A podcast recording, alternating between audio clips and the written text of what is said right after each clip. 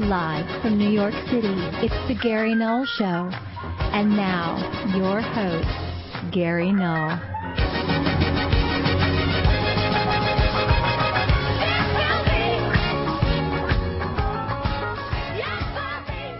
Hi, everyone. I'm Gary Null, and I'd like to welcome you to this program. Today, we're going to set extra time aside to speak with one of America's leading environmental experts, Jeffrey Smith. We're filming him upstairs as we speak. I just uh, stopped my part of the um, uh, directing, turned it over to Richard Gale, and he'll be joining us about 20 minutes from now. We're going to talk about the food you eat that salmon, or that milk, or the wheat, the soy, and all about genetic engineering. In that so called miracle of a green revolution that was sponsored by Rockefeller University, well, it wasn't. It was a disaster. And now that the Bill and Melinda Gates Foundation wants to have a second green revolution, also working with Monsanto and the Rockefeller Foundation, it'll also be a disaster. So we're going to give you a real primer today on genetic engineering. And I will open that up for calls later on. Let's go to the latest in health and healing. This came from one of our listeners, Dr. Rick. And he says, Gary, thought you would find this of interest. This is mainstream medicine, and it's showing the benefit of exercise on mood. Then the source is the International Journal of Psychiatry and Medicine, and an article entitled Exercise for the Treatment of Depression and Anxiety. I'll just quote the abstract. It's very revealing. Quote, Depression and anxiety are the most common psychiatric conditions seen in the general medical setting, affecting millions of individuals in the United States. The treatments for depression and anxiety are multiple and have varying degrees of effectiveness. Physical activity has been shown to be associated with decreased symptoms of depression and anxiety. Physical activity, by the way, that means exercise, has been consistently shown to be associated with improved physical health, life satisfaction, cognitive functioning, and psychological well being. Conversely, physical inactivity appears to be associated with the development of psychological disorders. Specific studies support the use of exercise as a treatment for depression. Exercise compares favorably to antidepressant medication as a first line treatment for mild to moderate depression and has also been shown to improve depressive symptoms when used as an adjunct to medication. So, there we have it. Now, why is this important? Because I just concluded almost three years of very in depth investigative work on the causes and the best treatments for anxiety and depression. And in my work, I have consistently seen that there's been an absolute abject failure of using medications to help anyone at any time with anxiety or depression. The worst case scenario, let's say that a person is suicidal, well, some medications will actually cause that person then to become even more suicidal, to attempt it or to succeed at it. Otherwise, if you have someone who is so psychotic that their behavior is dangerous to them or other people, there are antipsychotic medications that will simply keep a person in an emotional stupor. In effect, you've chemically lobotomized them. Much like Jack Nicholson's character in One Flew Over the Cuckoo's Nest, he got enough medications and then he got enough of a, a medical treatment in the form of a frontal lobotomy that he's just a vegetable. So you don't have to worry about Jack doing anything that is going to upset anyone. All right? Therefore, you could legitimately say that if there are those individuals in our society who are so out of control that they will hurt other people, then some form of chemical intervention for a period of time is necessary. That probably represents under 2% of all the people treated with psychiatric medication. The vast majority are treated for depression or anxiety. And now we've seen, first, we've seen two things. One is that the studies actually show that a placebo, a sugar pill, is as effective. But here's the difference a sugar pill doesn't have side effects of suicidal ideation or akathisia or various uh, paralysis or tics, but the medications do. So if you were depressed and your doctor gave you a simple little cube, one cube of sugar, and then give you 30. And say each day you're to chew on this cube of sugar. And he charged you some reasonable amount, let's say a dollar, two dollars for a month's supply, 30 cubes of sugar. You would be equally benefited as if you were taking a $200 Paxil Zoloft Effexor. These fraudulent products promoted by completely disrespect, disrespectful industry, psychiatry. And since psychiatrists no longer, the majority, do not give the time for proper counseling to see what might have gone on in a person's life that caused them to be depressed, then the tranquilizers are the root. And since there's no impediment in giving as many different varieties as you want, then it's very profitable. And there's a reward for them doing this. Now in comes this study, and it's not the only study. There are multiple studies showing that exercise elevates mood. It has this wonderful natural way of rebalancing serotonin and dopamine. It takes the high off of that dopamine. You no longer feel hyper and anxious. You can work through the day with a nice, even energy. Your sense of awareness of self in your environment, your cognition improves. Your memory improves. Circulation to the brain improves. All of which is good. You get a better night's sleep if you've exercised during the day. And what does that cost us? How about nothing? Even power walking. I suggest that senior citizens go to the malls in their area earlier in the morning and then do their power walking. That can be extremely beneficial for them. In fact, I remember it was years ago that I actually went up to Connecticut to motivate a group of people to go to the malls in the morning if they felt uncomfortable or unsafe exercising on the street. The key is you want to keep in motion. If you walk continuously around your block, that's fine. A track is outstanding. But the key is not to stop. See, tennis you start and stop. Basketball you start and stop. Football you start and stop. Only when you're at high resistance biking, jogging, power walking, do you not stop. And that's where you get your aerobic, and that's where you get your highest level of mood enhancing, calming, and energizing chemicals coming into the brain and these are extremely important, the endorphins. so it's just, I want to thank uh, Dr. Rick for sending me this study. After all, how many people actually read the International Journal of Psychiatric Medicine? Three? Four? No one. So there it is. So don't take the tranquilizers when you know that you could take a sugar pill. Of course, you could take other things that would actually help the brain that will actually heal the brain, that will actually rebalance brain. But I'm not even going to discuss that. I'm just being playing the devil's advocate. If you just took a sugar pill compared to the tranquilizers, you'd be getting the same efficacy, which means that the drugs are just fraudulent. But exercise takes you to a whole nother level. Next up, vitamin E improves recovery of severe forms of fatty liver disease. By the way, especially in children. This is in the Journal of the American Medical Association. And it reports on the outcome of the treatment of non alcoholic fatty liver disease in children.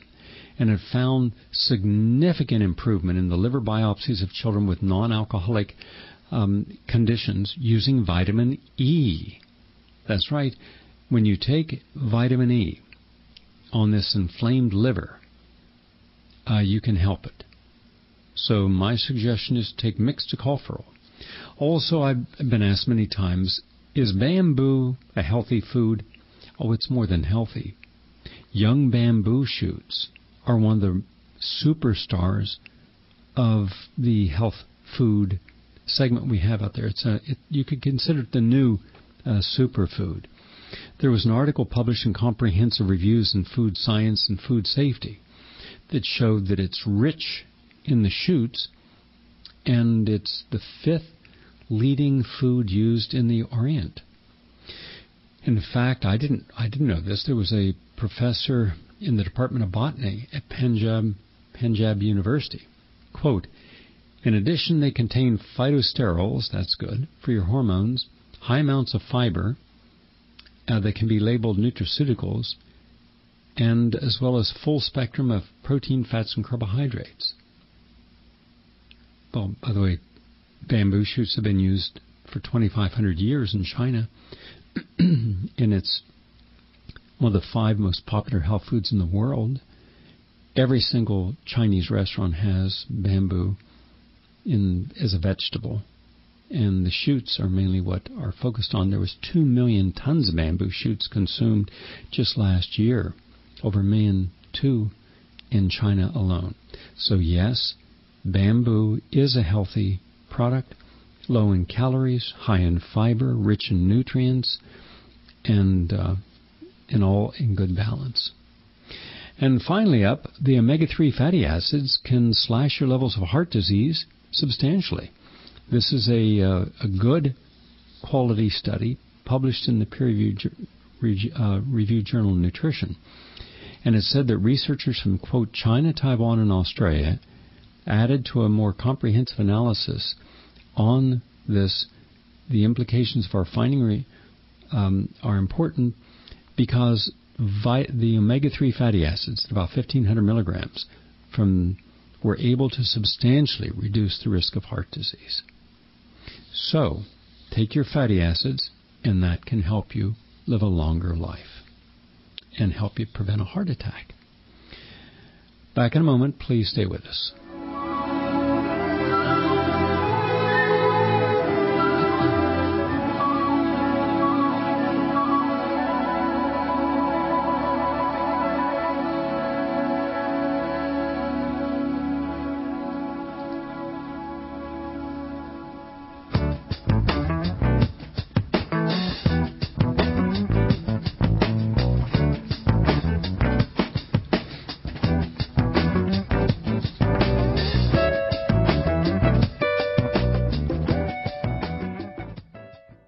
Joining me in studio in New York City is Jeffrey Smith.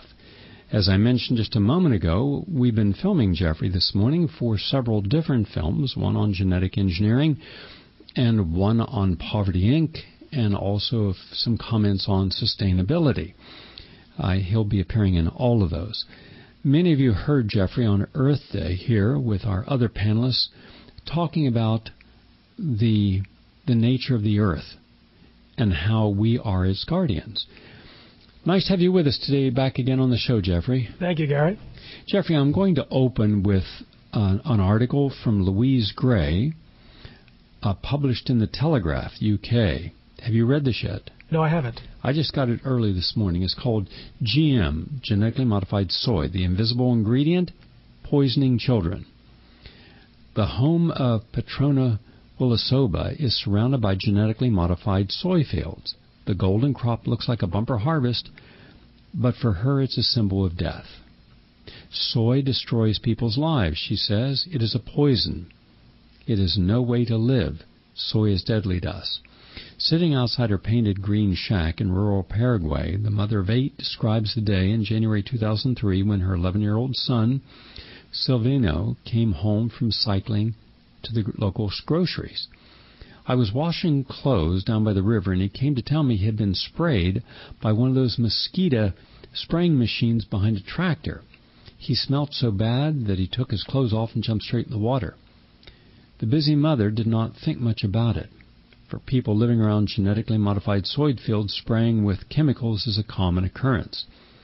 But later that day, the whole family was ill after eating the food that Silvino had brought from the shops.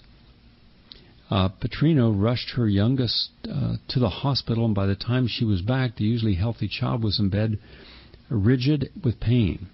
Now, in a blind panic, she begged local farmers to take her to the hospital. He was violently sick, and his skin went black.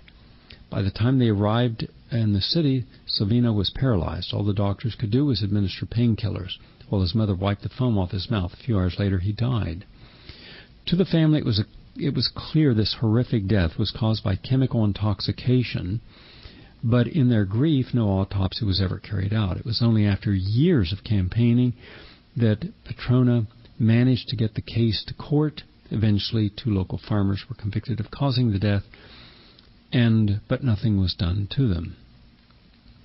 Like many court cases in Paraguay, there are serious unanswered questions.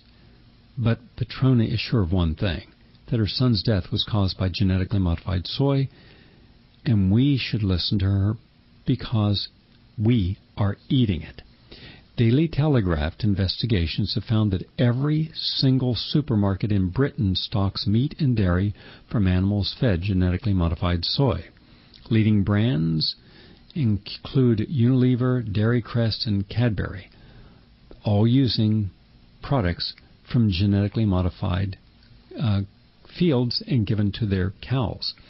In fact, the new technology is so widespread that it's likely at least one item of food you eat today will have come from an animal fed genetically modified soy, whether it was the milk on your cereal or the bacon in your sandwich. But what effect is our growing reliance on soy having on the countries supplying Britain with this invisible ingredient? Paraguay, a landlocked country in the heart of South America, is on the front line of the new craze for growing green gold. In many ways, it is the perfect place to grow unsustainable soy. Ruled by the despotic dictators for centuries, the country is famous for being a hotbed for drug smugglers, war Nazi criminals, and even Al Qaeda. Even now, with the new democratically elect- elected government in place, corruption is rife and regulations to protect the people are lax or non existent.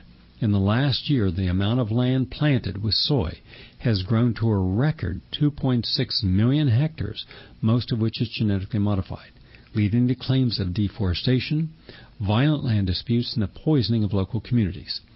Already, it is estimated 90% of the Atlantic rainforest in Paraguay has been lost to make way for more soy. Thanks uh, are taking with it thousands of unique plant species, hundreds of rare birds, and endangered animals like the jaguar. There's evidence that soy production is now moving into the vast uh, Gran Chaco in the north of the country, the home of some of the last uncontracted tribes on Earth. It's not just animals that suffer. The forests were also home to humans. And then it goes on from there. Jeffrey, if you would, I'd like for you to do a classroom on the air presentation. I'd like to set just a few questions for you and have you give us an uninterrupted exploration of this important topic, all right? Sounds good. I've just completed a uh, nearly two years of traveling around the United States and filming the new poor. These individuals rarely have enough money to eat um, what we would consider healthy food. More often than not, they're eating convenience foods, which are mainly made from wheat and corn, dairy, and soy. Uh, crackers and cakes uh, and uh, breads. They eat, they drink dairy, they eat cheeses. They have very little in the way of health. Most are sick. Most are obese or overweight. When I talk about sustainability and I go to a farmer's market, as I do when I'm in New York down at Union Square, most of the people there are fully aware that the fastest growing and most popular vendors are locally grown organic sprouts and vegetables. A few years ago there were two, now there are at least 16. They understand that why it's important to eat this way. There is a movement away from genetic engineering, but it's about 5% of the American population. That's a lot of people. It's 16 million people, but compared to 95%, it's not. So I'd like for you to tell us first why we have this need to grow animals and plants using genetic engineering. What went wrong with the way we were growing and could grow that should demand us to put our energy into this? Next, what role has our government, from the White House that makes the appointments to the people who oversee all this, to the USDA and the FDA that are supposed to be protecting us from anything that could be dangerous? What role have they played? What role has the New York Times, the Washington Post, the Philadelphia Inquirer, the Boston Globe, the Miami Herald, the Los Angeles Times played in promoting the need for this? Much as uh, they will promote anything that uh, Bill Gates says and his foundation. As long as they're giving money, they focus upon the amount of the money given and what cause is supposed to be to feed starving people in in in Africa. Therefore, no question of what we're doing, how we're doing it, or whether or not it will work, or whether it's safe. It's all based upon the person giving the money, they're famous, and how much they gave a lot. Not even who they gave it to or what they're going to do with it. And then let's look at the actual science. Real science, not proprietary science. Tell us about the people who've done the actual work and do they find that genetically engineered food is safe or not safe? Are there studies supporting its safety? And if so, what are they? And if not, if so, what are they? How have these people been treated? We encourage people to believe in democracy. Do we really have democracy in food science? And if not, give us examples of individuals who have been vilified, marginalized, and destroyed because they chose to speak the truth. Then finally, tell us about the responsibility the, the, the public has in choosing to have knowledge in a topic. If someone says, I didn't know, could they have reasonably found out? Or did he live with this kind of this game of saying, I'm too lazy to change my life, so therefore anything happens couldn't possibly be my responsibility? At what point do we insist that people become more aware of an issue, especially something as intimate as their own health, than what they have allowed themselves to be up to this point? That's it. The form is yours. Okay. so the first question is what was wrong with our current system of farming? Well, according to Monsanto, who's the largest food, largest producer of GMOs, I guess it wasn't giving them enough money. I'm being cynical, but it's actually probably the reality. They actually have created, and others have created, a system of farming using herbicide tolerant crops like Roundup Ready soybeans, where you can spray the soybeans with Roundup herbicide. You kill all of the other plant biodiversity, but not the Roundup Ready crops. And so they did this by transferring a gene from bacteria into the soy plant. Now, that same process causes massive collateral damage, and we found out afterwards that it, a known allergen is increased by as much as sevenfold, that an anti-nutrient is, is doubled, that there's reduced protein, etc., etc. They don't check for that. They don't look for that. They just say, well, it's good for the farmers. It has some basic substantial equivalence. We should put it on the food supply.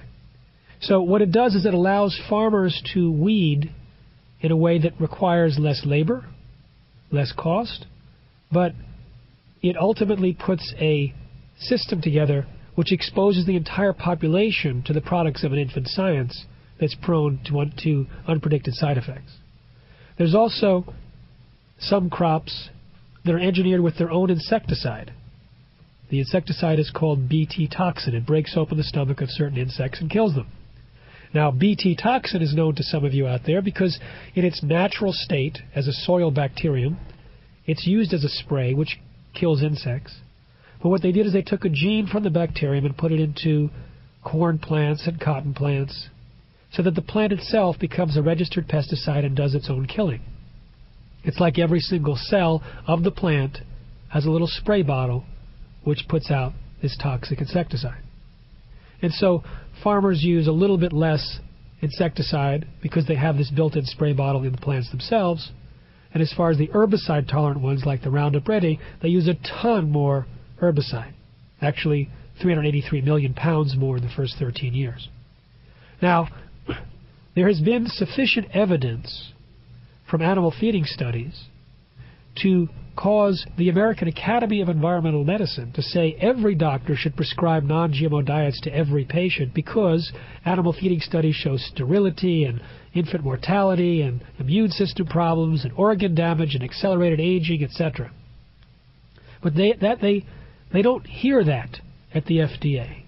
There's a deaf ear there where they describe their clients, quote, clients, as companies like Monsanto. The clients are not the general public, the clients are the companies who make the products that supposedly they regulate. Now, the reason why they turn a deaf ear to Monsanto is very interesting. back in the first Bush administration, in the early 90s, the White House had told the FDA promote biotechnology. They believed that biotechnology would increase U.S. exports and U.S. domination of the food trade. And so the FDA mandated to promote biotechnology, created a new position for Michael Taylor, Monsanto's former attorney, to be in charge of FDA policy while the agency was crafting the policy on GMOs. Michael Taylor was in charge of that policy and then became Monsanto's vice president and is now the U.S. food safety czar in the Obama administration back at the FDA. The policy that he oversaw, which is the policy today related to GMOs, says that no feeding, no studies whatsoever, feeding studies, human feeding studies, animal feeding studies, no safety studies whatsoever are required. That GMOs can be introduced to the market by Monsanto, by you or me, by anyone, without even telling the FDA. And they don't have to be labeled. Now, the justification for this abdication of their responsibility, for not approving GMOs, not even having to look at them, the justification came in a single sentence in the FDA policy. That sentence said, the agency is not aware of any information showing that the foods derived by these new methods differ in any meaningful or uniform way. The sentence was a lie. The entire basis of the policy on GMOs was a lie. We know it was a lie because we actually now have the smoking gun to prove it. 44,000 secret FDA memos, made public because of a lawsuit years later, showed that the overwhelming consensus among the FDA's own scientists were that GMOs were not only significantly different, but significantly dangerous. They specifically said they might create allergies, toxins, new diseases, nutritional problems. That they could create new toxins, create higher levels of existing toxins, can bioconcentrate toxins from the environment, also in the milk and meat of animals. They had urged their superiors over and over again to require long term safety testing, human testing. They complained about the drafts of the policy that claimed that they were not aware of sufficient information in order to regulate, but they were ignored. And so when the FDA handed this policy to the White House, it still wasn't good enough. Memos from the Office of Management and Budget, the White House Council, Health and Human Services criticized it as saying it has to go further. It has to say clearly that GMOs are as safe as regular products and that this section showing 12 pages of possible environmental problems is too much because it gives the wrong impression that there's risks. And so as the crops got further and further up the political ladder, they got safer and safer. And the role, the mythology that was put out by the biotech industry and by the government is that GMOs are no different. And that is what the media has been reflecting. What has the role of the major media been? Well, in 1999, when those memos were made public and a press conference was held in Washington, D.C., and it was shown that there was clear fraud at the FDA where they were lying about the information that they had related to GMOs. A friend of mine who was running the press conference was told by a senior reporter for a mainstream newspaper. This should be front page news, but it's going to be buried. And sure enough, the next day, even though all the majors were there, it was not reported. It was completely buried information. Finally, two years later, some of those memos were reported in a New York Times article and reflected on the power of Monsanto over the regulatory agencies. But essentially, the fraud had gone unexposed and unpunished. What, what has gone punished, unfortunately, are the scientists who discover problems. The poster child of the scientists that have been jumped on and attacked by the biotech industry was Dr. Arpad Pusztai. It's a classic case. He was a pro GM scientist working on a UK government grant to figure out how to test for the safety of GMOs. He, want, he, he expected that GMOs were safe. and he had $3 million to figure out how to test to prove that they were safe.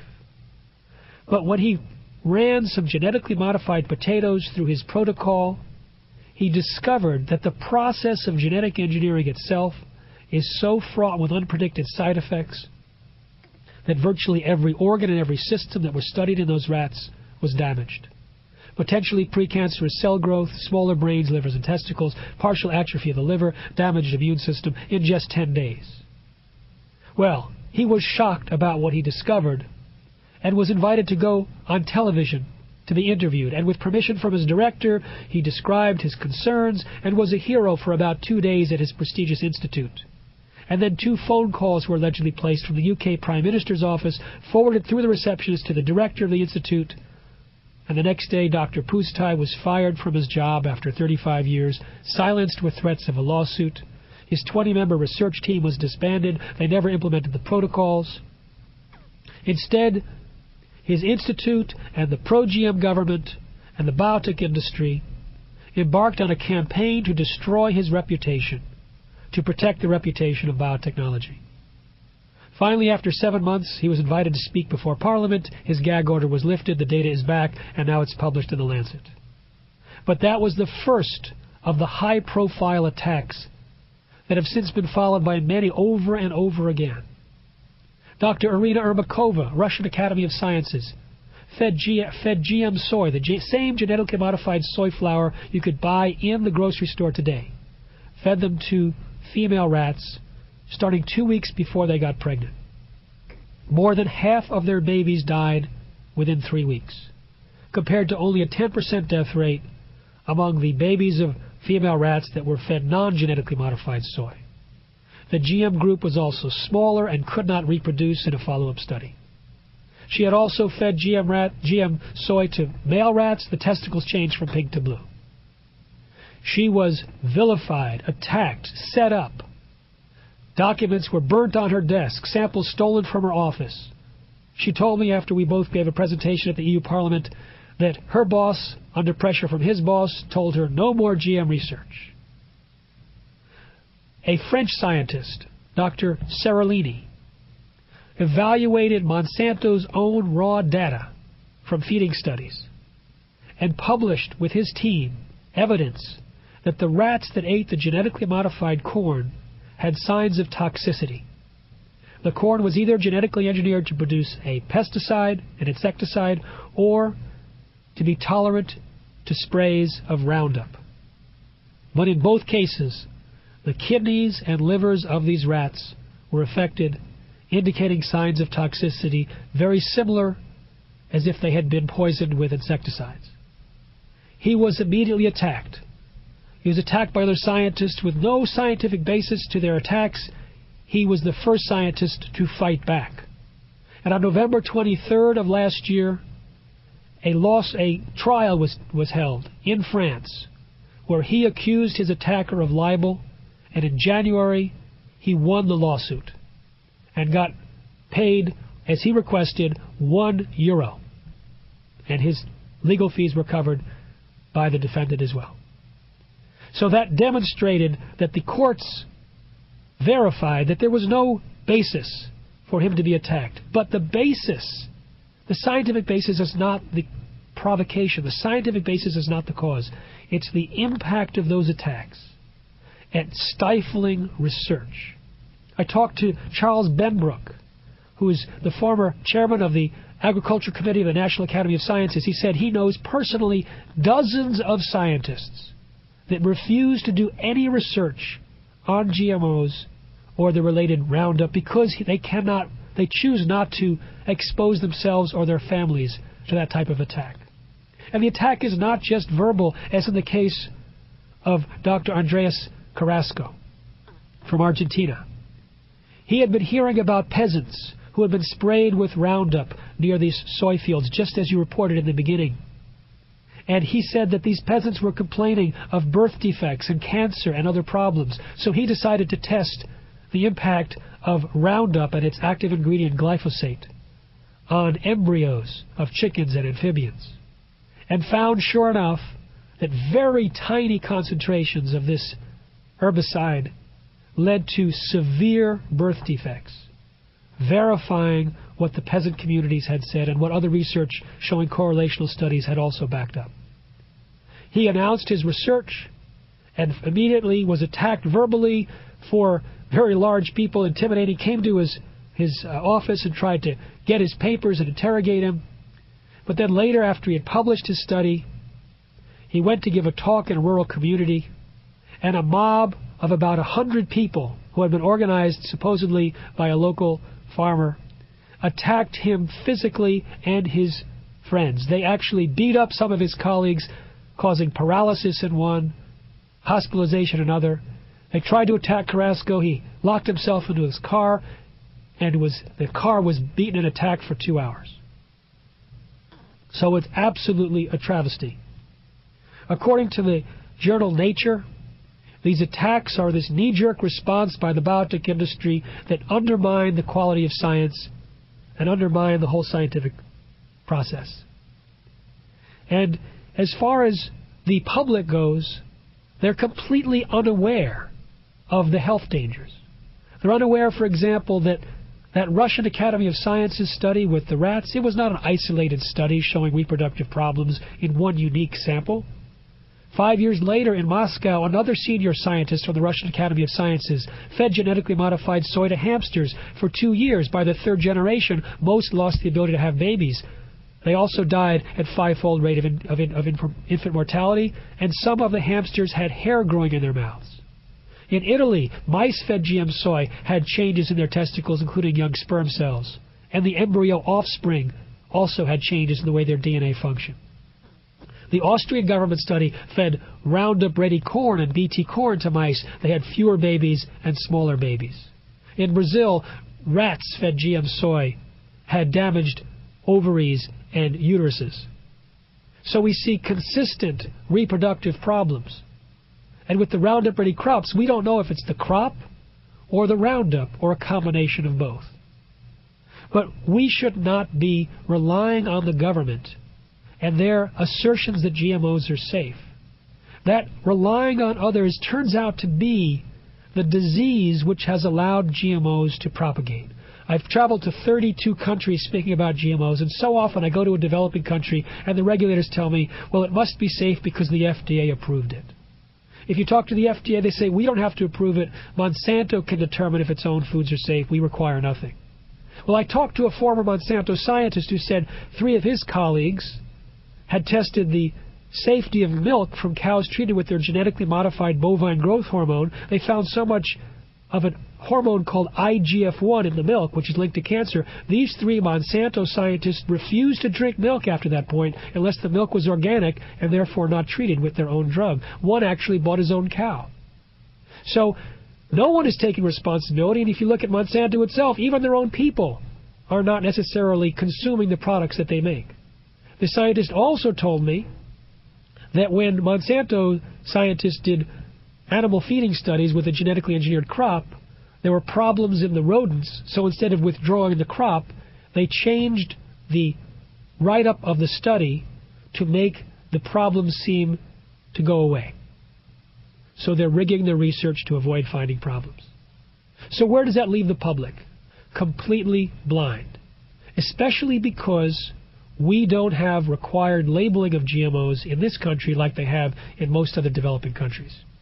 But we're not completely blind for fortunately because many companies voluntarily will declare their products as non-GMO.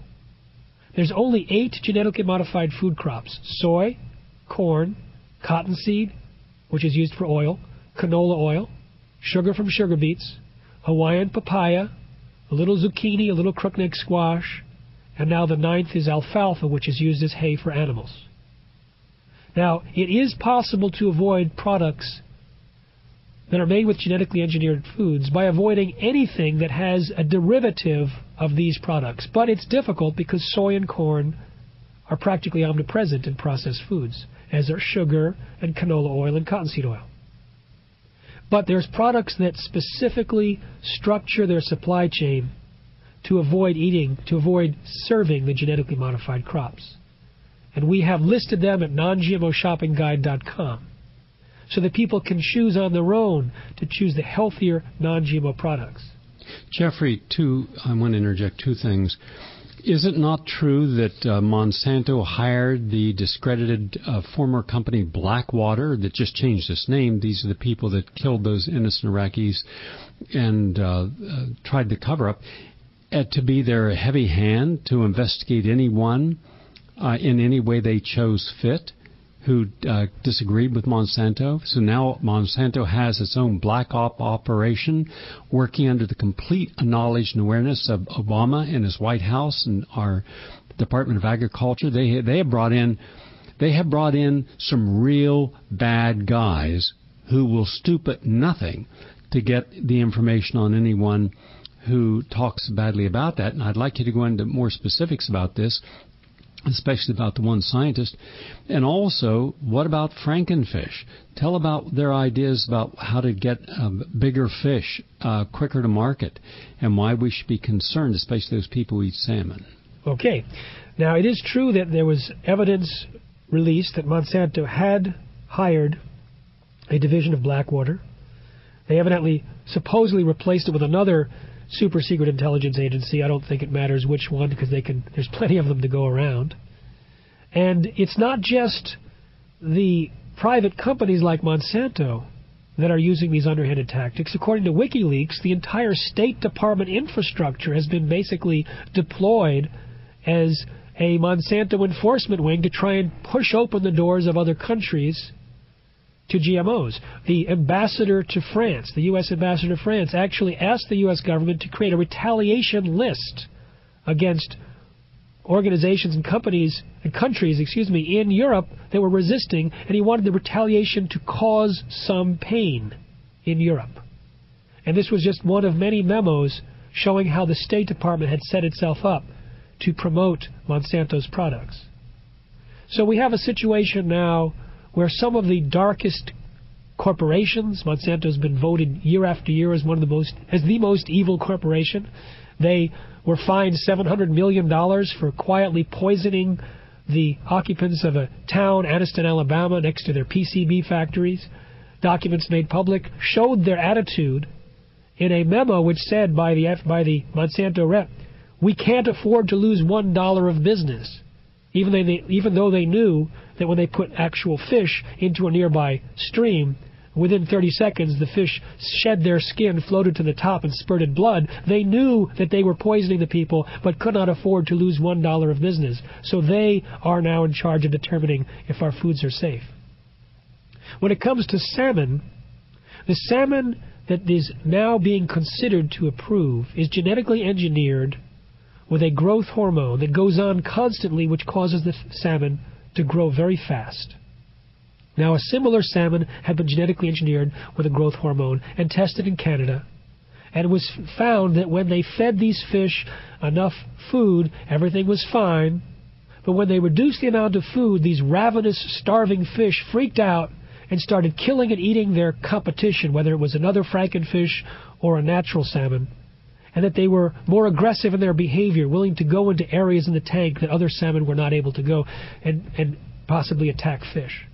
So if these genetically modified frankenfish get approved and re- get released accidentally into the ocean and reproduce, they may threaten the existence of wild salmon and other fish populations.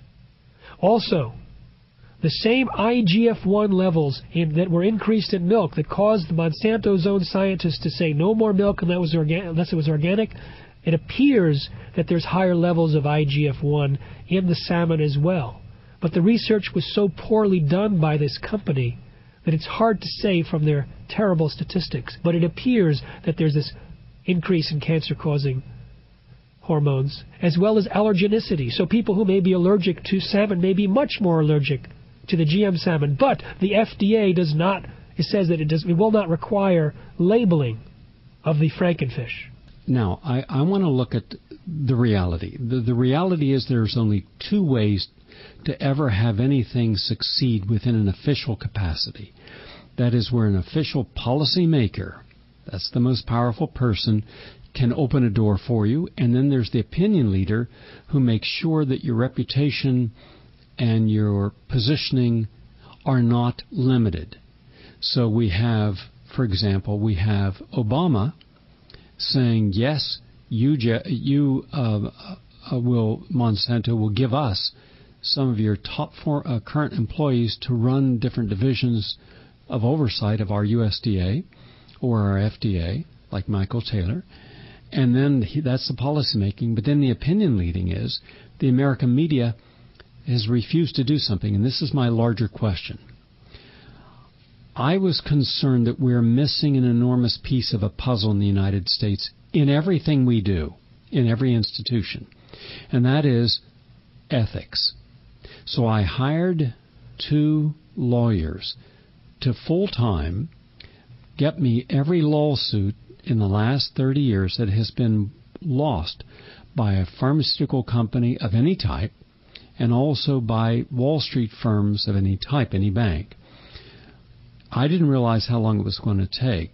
To give you an idea, the pharmaceutical companies, we're not talking about thousands or even hundreds, we're talking about dozens, have settled over a half a trillion dollars in litigation. They showing, uh, and the lawsuits had to show what was the problem. Did they injure, their products cause injury or death? And it was into the hundreds of thousands of deaths. One product alone, Vioxx, killed over 60,000 Americans and they paid a $5.85 billion fine, but no one ever went to jail. No company's reputation was ever adversely affected. Even like with uh, Eli Lilly, they had multiple problems over a period of time, or Monsanto, multiple major disasters. So then when I looked at it, I said, okay, how about this? How about if Jeffrey Smith or Gary Null went to apply for a grant or a job, and we had to be completely honest in, in our disclosure, about anything that was criminal in our past or litigation. And we said, okay, yeah, I created something that caused 60,000 Americans to die with just one drug over four years. I injured 120,000. I paid a $5 billion fine. But hey, stock of my company went up and I got a bonus. So that's a good thing, isn't it? And oh yeah, and I've also settled 323,000 separate lawsuits. And this is a fact that's cost us additionally uh, over $17 billion. But hey, that's the cost of doing business. And yet in America, the American media, those are the opinion leaders, the Bill O'Reilly, Sean Hannity's, the, the Rachel Maddow's, because she is equally as guilty as he is in a different way. She may be liberal when it comes to her body politic, but my God, I haven't seen her leading demonstration. Stupid me. Maybe I missed the demonstration she led in front of Obama's White House uh, protesting uh, our Iraq and Afghanistan invasion or the drugging of our children. No, I didn't miss it. So the left is equally as vulnerable as the right on this. They have given a pass to the reputations of all these companies. So we have massive, massive destruction, injury, and death virtually at a genocidal level, and not a single person has been held accountable, and business as usual, and these are the people who are running our lives today. Your thoughts on this, please? Well, this concept of ethics in business is almost an oxymoron. I remember hearing a friend of mine who was at a conference in a biotech conference in 1999, and the biotech industry was actually projecting that within five years they would genetically engineer 95% of all commercial seeds in the world and patent them. And he said it was the most arrogant statement he had ever heard in his life. And no one was asking if it was a good idea. They were just asking, is it possible? It was all a matter of market share. And Monsanto, who's been given the green light to determine if the foods are safe, they had been blamed by one investigator at the EPA for secretly providing false samples of a previously investigated compound, that they had rigged their research and took people out of the experimental group and put them in the control group when they were testing for Agent Orange. And she said that that was actually the reason why so many servicemen in the United States never got compensation because of what was allegedly a lie, a fraud by Monsanto Company to try and protect the reputation of their products. They said that DDT was safe. They keep saying that their products are safe, and now we've handed them the keys to our food supply because they're in charge of determining if our foods are safe, and even their own people won't eat it, or they rig the research to force it. It's hard to imagine individuals who would want to do that to the rest of the world. But it seems as if the corporate structure allows people to give up their personal ethics in favor of some kind of corporate culture. And in the case of Monsanto, from what I've heard over and over again, it's this monster. It's a kind of a modern day dragon. But I have to say, Gary, that in all the myths in the past about dragon slayers, there was always a chink in the armor of the dragon where the arrow ended up making its mark. And I think the chink in the armor of the biotech industry is the fact that consumers would avoid eating GMOs if they knew the truth and they knew how to avoid GMOs. Moreover, I think it's just a small percentage of us, maybe 5% of the U.S. population, where if we actually stopped eating the GM crops, the, that stopped eating the brands that use the GM crops, we would create a tipping point because GMOs give no consumer benefits. The same companies that serve us GMOs have already removed them from their European and their Japanese brands. They're looking to see if this anti GMO sentiment gains traction in the U.S. And with 15 million Americans avoiding GM ingredients, that's enough to drop market share. It's enough to demonstrate a trend, and it's already starting. We see the fastest growing store brand claim in 2009 was non GMO. The third fastest overall claim and all products sold in the grocery store was non GMO this year so far. We see the industry now rallying behind the choice for non GMO. And we see now millions of people are agitated when they become aware of these dangerous products in their food supply. So if the disease for allowing GMOs to get on the market, as we said before, was giving away our responsibility to these unethical corporations and their enforcement wing in Washington, then the antidote is to take responsibility. And in this case, because it's food, we can get rid of GMOs without changing policy in the government. The reason why Europeans don't have GMOs in their food, except in the animal feed, is because a single high profile GMO food safety scandal with Dr. Arpad Pusztai caused 750 articles to be written in, within 10 weeks the tipping point was achieved, and within a single week, virtually every major food company committed to stop using GM ingredients in Europe. But Project Censor described that same event as one of the 10 most underreported events of the year in the United States because the mainstream media refuses to talk about the health dangers. But if we're going for 15 million, we don't need Oprah Winfrey and Ellen DeGeneres and Rachel Maddow. We can do it with our own channel media, with this station, with others, to get the word out to significant numbers and we already have numbers on our side. Most Americans say they would avoid GMOs if they were labeled. So we now have non-GMOshoppingguide.com. We have an iPhone application called Shop No GMO. We have a pocket guide. We are equipping people with the choices that they've wanted for years that the FDA didn't want to give it to us because they're still mandated to promote GMOs, so they ignore the desire of 9 out of 10 Americans who want labeling to promote the economic interests of five biotech companies. But we don't have to follow we don't have to dance to their tune if we take responsibility and say, I instead of being a victim, I will be a victor, and I will choose what I want to eat and not what's dictated to me by the biotech companies or the FDA. Thank you very much. Jeffrey, give us your website, please. Non-GMOshoppingguide.com and responsibletechnology.org. I appreciate very much being with us today, Jeffrey. Thank you, Gary. Have a good day.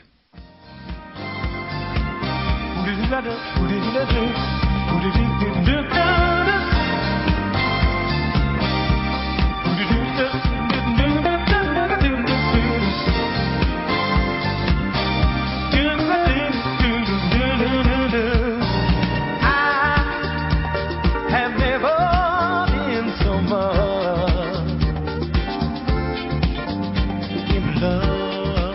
Gary Null Show is produced in our New York City studio.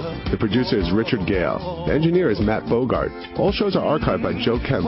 The chief archivist is Sharon Pride, and the program director is Jason Taubenfeld.